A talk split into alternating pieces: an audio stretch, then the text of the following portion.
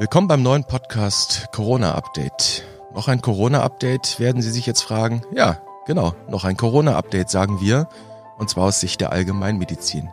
Wir, das sind Professor Martin Scherer, Präsident der Deutschen Gesellschaft für Allgemeinmedizin und Familienmedizin und Institutsdirektor am Institut und Poliklinik für Allgemeinmedizin am UKE in Hamburg. Ich grüße Sie in Hamburg, Herr Scherer. Guten Morgen. Guten Morgen. Und ich bin Dennis Nösler, stellvertretender Chefredakteur und Nachrichtenchef der Ärztezeitung aus dem Hause Springer Medizin. Warum dieser Podcast? Ganz einfach. Hausärzte sind es, neben den Krankenhausärzten, Pflegekräften und MFA, die an vorderster Front der Corona-Pandemie ausgesetzt sind.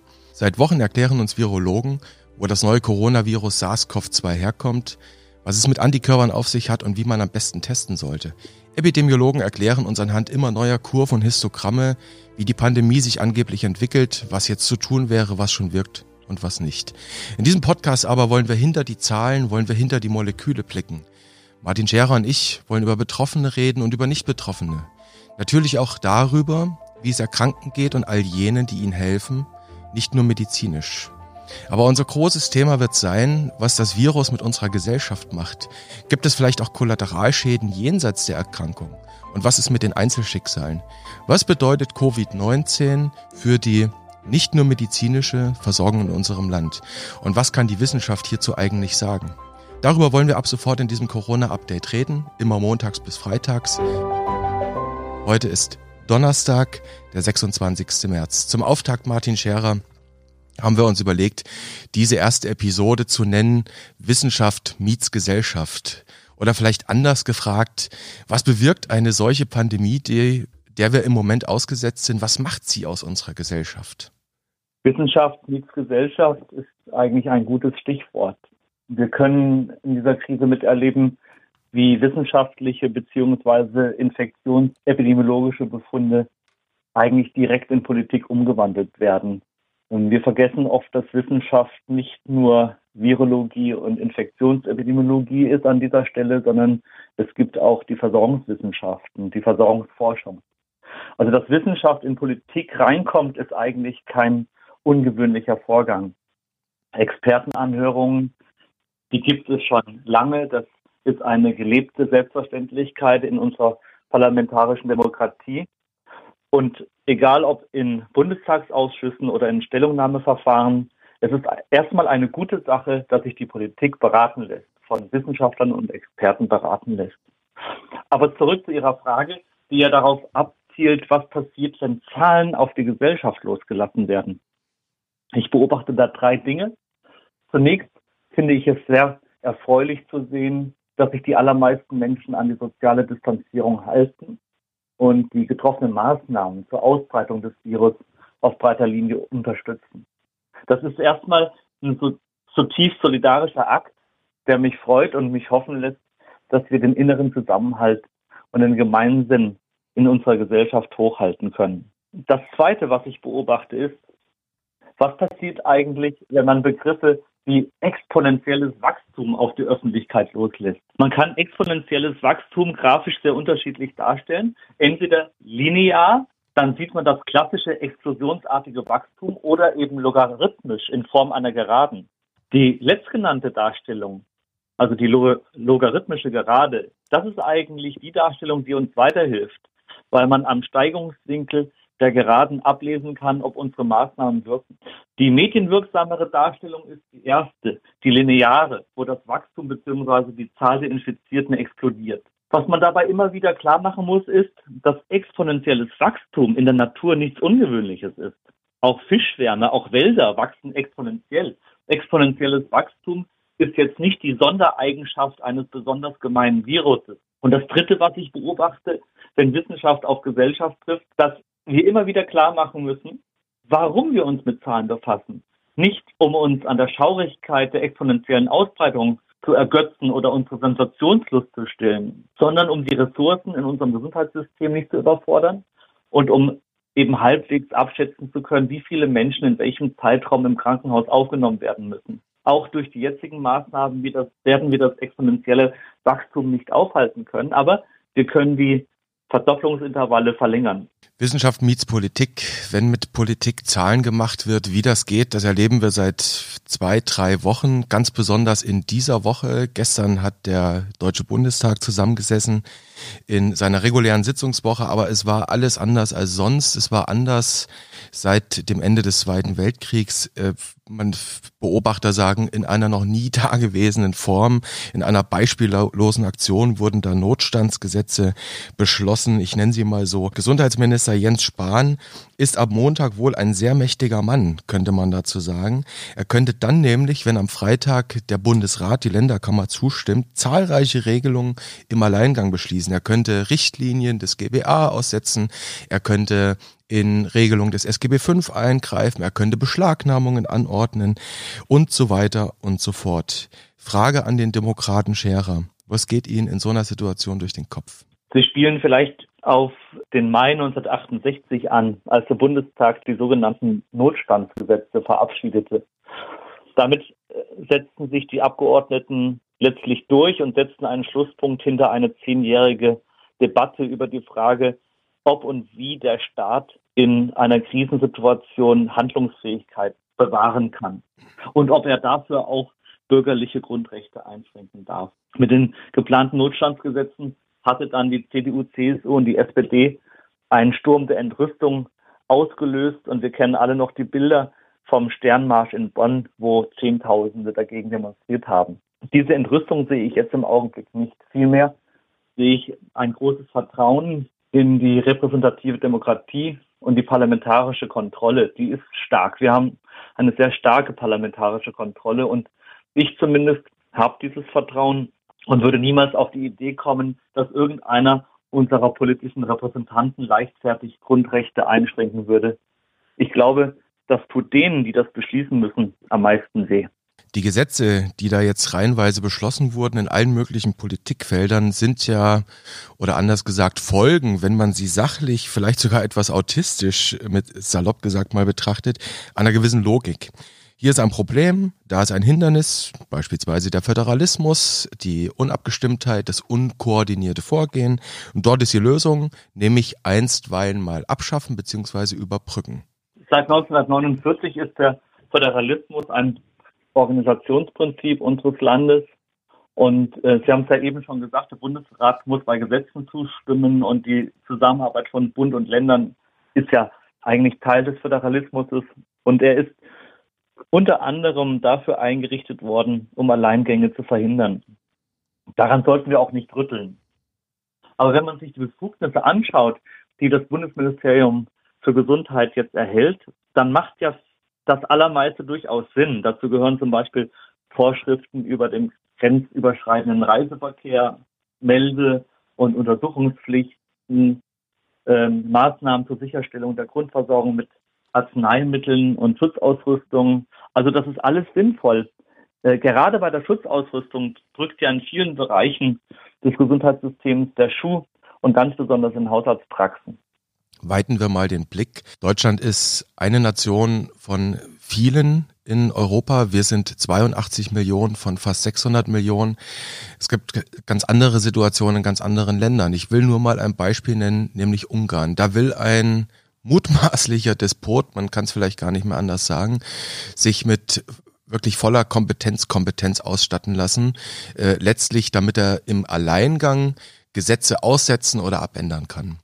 Und da geht's dann, wie bei Viktor Orban, allzu oft am Ende auch gegen die Medien, um sie mundtot zu machen mit ganz fadenscheinigen Begründungen. Aus Italien hören wir jetzt auf einmal Berichte von Rechtspopulisten oder rechtspopulistischen Journalisten, äh, die das Gerücht streuen, die Deutschen, die Bayern hätten das Virus nach Italien geschleppt. Da wird Stimmung geschürt. Das alles erinnert mich an längst vergangen geglaubte dunkelste Zeiten in unserer Geschichte. Im Moment hätte ich mindestens genauso viel Angst vor solchen Politikern wie davor, dass kranke oder ältere Angehörige dahingerafft werden von dem Coronavirus. Ja, also da bin ich wirklich froh, dass wir in Deutschland leben. Und das Schöne ist, dass wir unseren Politikern, die gerade Verantwortung tragen, wirklich vertrauen können. Da erinnert mich kein einziger an, an die dunklen Zeiten. Also kein einziger Politiker von denen, die jetzt gerade in der Verantwortung stehen. Wenn man sich die letzten Wahlen anschaut, dann mussten wir uns schon sehr viel Sorgen über die Spaltung unseres Landes machen und über die Zerrissenheit unserer Gesellschaft.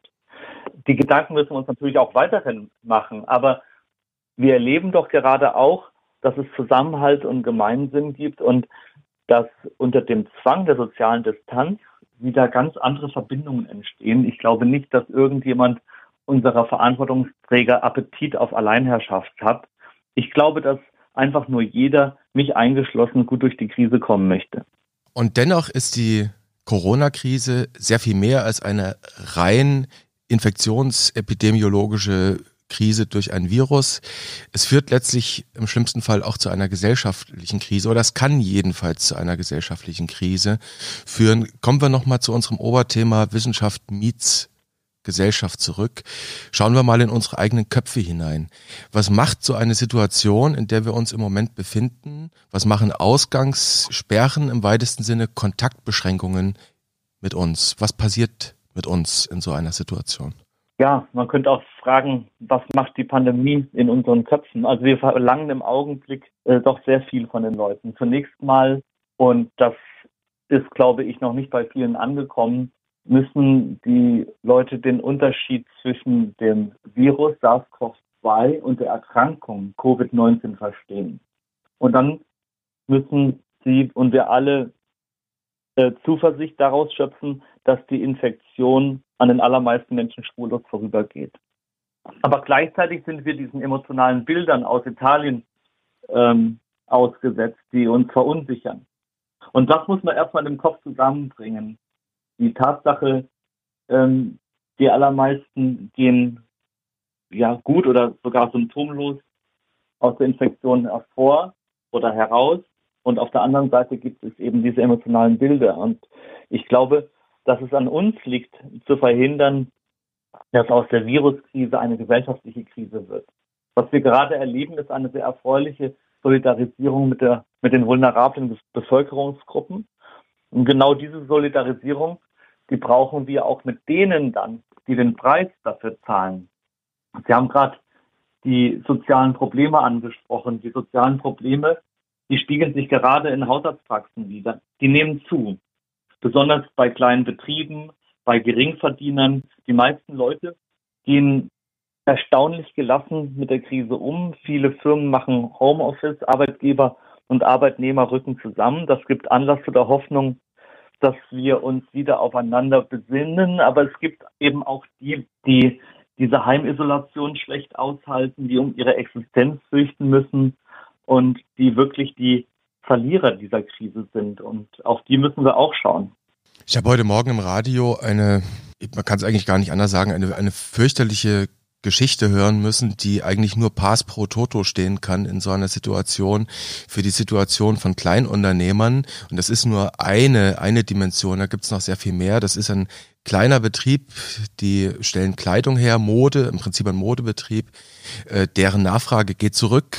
Die wollen aber ihre Leute eigentlich nicht entlassen und die bräuchten jetzt eigentlich mal einen Überbrückungskredit und die gehen zur Bank und die kriegen von der Bank gesagt, verkauft euer Haus.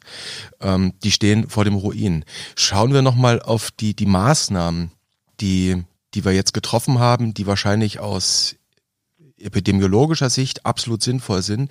Das ist das Social Distancing. Das ist das Zauberwort der Stunde.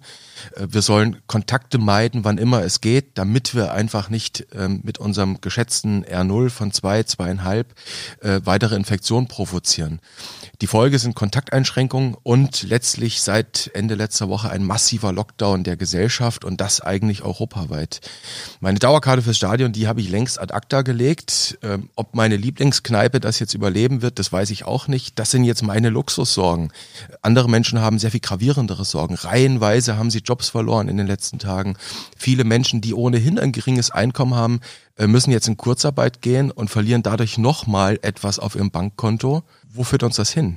Ja, was wir gerade erleben, ist auf der einen Seite eine sehr erfreuliche Solidarisierung mit den vulnerablen Bevölkerungsgruppen, aber genau diese Solidarisierung brauchen wir auch mit denen, die den Preis für die Maßnahmen zahlen.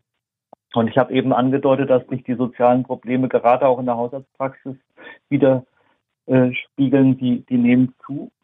Und wir wissen, dass die soziale Dimension sowohl zur Gesundheit als auch zur Krankheitsentstehung dazugehört. Wir sehen in den Haushaltspraxen, wie bedroht Existenzen sind, welche Belastung die häusliche Isolierung auch für den Familienfrieden bedeutet.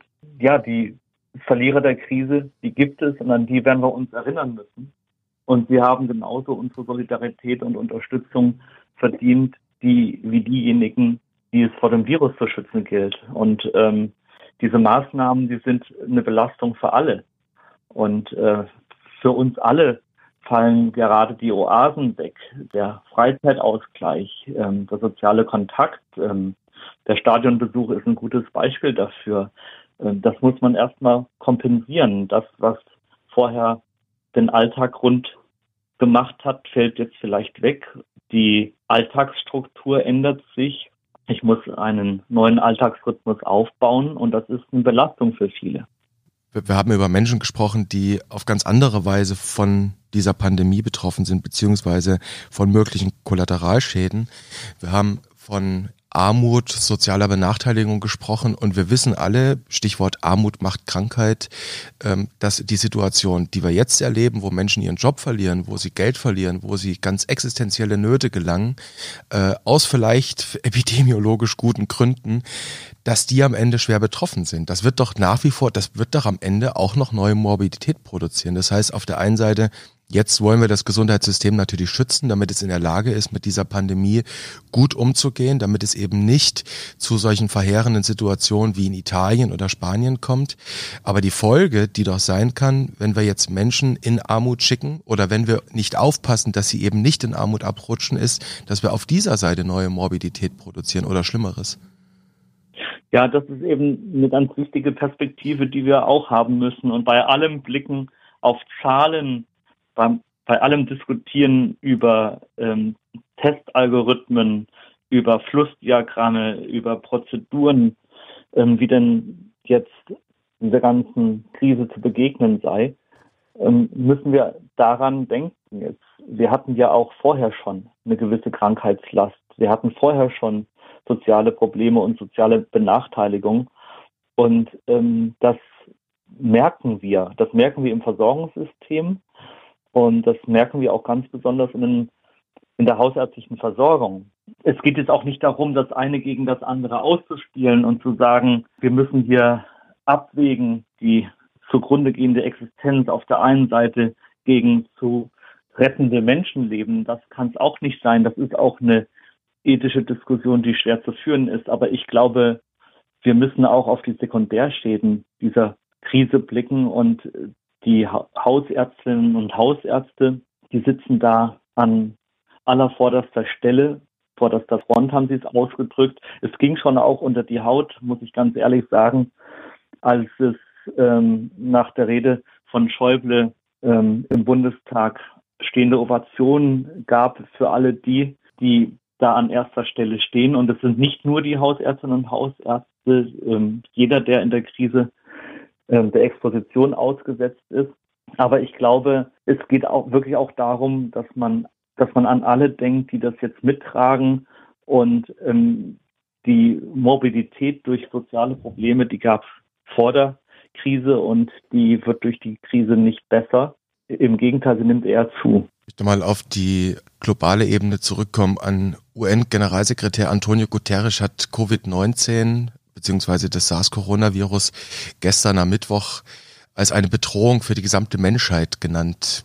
Ganz besonders mit Blick darauf, dass wir natürlich auch vulnerable Länder haben, ganz besonders natürlich in Afrika, die schwer gebeutelt sind und die mit so einer Krise nicht so einfach umgehen können, wie wir reichen das in Europa wahrscheinlich können. Und auf der anderen Seite stoppen wir jetzt gerade unsere, unser Engagement oder fahren es deutlich zurück in Sachen Flüchtlingshilfe. Wir machen unsere Grenzen zu. Wir kennen alle die Situation in der Türkei, Syrien, in Griechenland. Der Blick auf andere Länder, wie eben beispielsweise in Afrika, gelingt uns im Moment kaum noch. Äh, laufen wir nicht Gefahr, dass ein großes Teil unserer Solidarität verloren gehen könnte?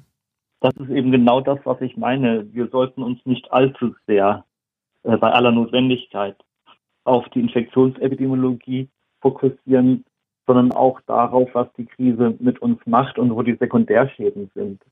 Die Solidarität geht eben sehr viel weiter als der Wirkungsbereich des Virus und geht bis dahin, dass man auch Unterstützung für bedrohte oder verloren gegangene Existenzen organisiert, ähm, dass man da über Fonds ein nachdenkt, nicht nur für die großen Konzerne, sondern gerade auch für die kleineren Betriebe und äh, dass man sich um die Geringverdiener kümmert. Eine andere Sache, und wir, wir nähern uns fast so ein bisschen dem, dem Ende dieser ersten Episode, die, die juckt mich einfach wirklich in den Fingern und gerade auch als Wissenschaftsjournalist. Und damit kommen wir wieder zu unserem Ursprungsthema, zu dem großen Thema dieser ersten Episode, Wissenschaft meets Gesellschaft. Das ist die, ich nenne sie einmal Zahlengeilheit, die man so ein bisschen Land auf Land ab beobachten äh, kann. In Echtzeit, Echtzeit können wir im Moment auf sogenannten Dashboards den allerneuesten Fallzahlen und äh, Todeszahlen hinterherjagen. Auf einmal kommt eine Universität aus den USA daher und besorgt sich ganz andere Zahlen als unsere amtlichen Zahlen. Dafür mag es gute Gründe geben, vielleicht auch nicht. Epidemiologisch sind all diese Zahlen sehr sinnvoll. Wir haben vorhin über logarithmische Verläufe, wir haben über exponentielle lineare Verläufe gesprochen. Epidemiologisch ist das ja alles wirklich wertvoll, dass man weiß, wie sich sowas entwickelt, so eine Pandemie, eine Epidemie. Nur mit diesen Dashboards, mit diesen ganzen Eilmeldungen, die über diese Zahlen alltäglich rausgejagt wird, uns auf die Handys gepusht werden, das macht uns doch zu Wahnsinnigen. Wir waren vorher schon Menschen, die gerne unterhalten werden. Man kann sich ja auch fragen, warum wir uns mit Mord und Verbrechen beim Tatort unterhalten. Also eine gewisse Sensationslust, ein gewisser Voyeurismus, den scheint es hier und da schon zu geben. Und es gibt ja auch unterschiedliche Methoden der Angstbewältigung. Ich kann wegsehen oder kann hinsehen. Der Sensation Seeker, der bewältigt seine Angst dadurch, dass er hinguckt und der andere, der verdrängt das dann alles lieber. Die Zahlen müssen eben nur richtig eingeordnet und interpretiert werden. Und äh, das exponentielle Wachstum beispielsweise, das sollte man jetzt nicht per se als Killerattribut wahrnehmen, sondern als relativ natürliches Phänomen, das es an vielen Stellen in der Biologie gibt. Und letztlich schauen wir uns die Zahlen ja auch nicht an, um die Bedrohungslage für den Einzelnen zu quantifizieren, sondern letztlich um eine gute Versorgungsplanung machen zu können. Und wir sollten also nicht zu viel auf die Zahlen starren, sondern auch viel mehr auf das schauen, was um uns herum passiert. Dazu mal wirklich aussagekräftig, diese Zahlen ja immer erst dann werden, wenn ich sie in Verhältnisse setze, ne? wenn ich sie in, in, in Zeitreihen mir anschaue, wenn ich auch Sterblichkeiten, Letalitäten, Case Fertility Rates in Zeitreihen mir anschaue. Und das leisten ja die Zahlen, die wir in den Tagesthemen in der Tagesschau und sonst wo sehen, einfach nicht. Das, das leisten sie überhaupt nicht. Und, und gerade auch die Mortalitätsstatistiken, beziehungsweise die Sterblichkeit, es ist ein Unterschied, ob jemand mit SARS-CoV-2 gestorben ist oder an Covid-19. Und das ist eine Differenzierung, die wird im Augenblick nicht gemacht, die ist auch sehr schwer zu machen. Vielleicht mag es der Mensch einfach, sich an solchen dystopischen Dingen, um nochmal auf diese Sensationslust zurückzukommen, äh, ja, zu reiben.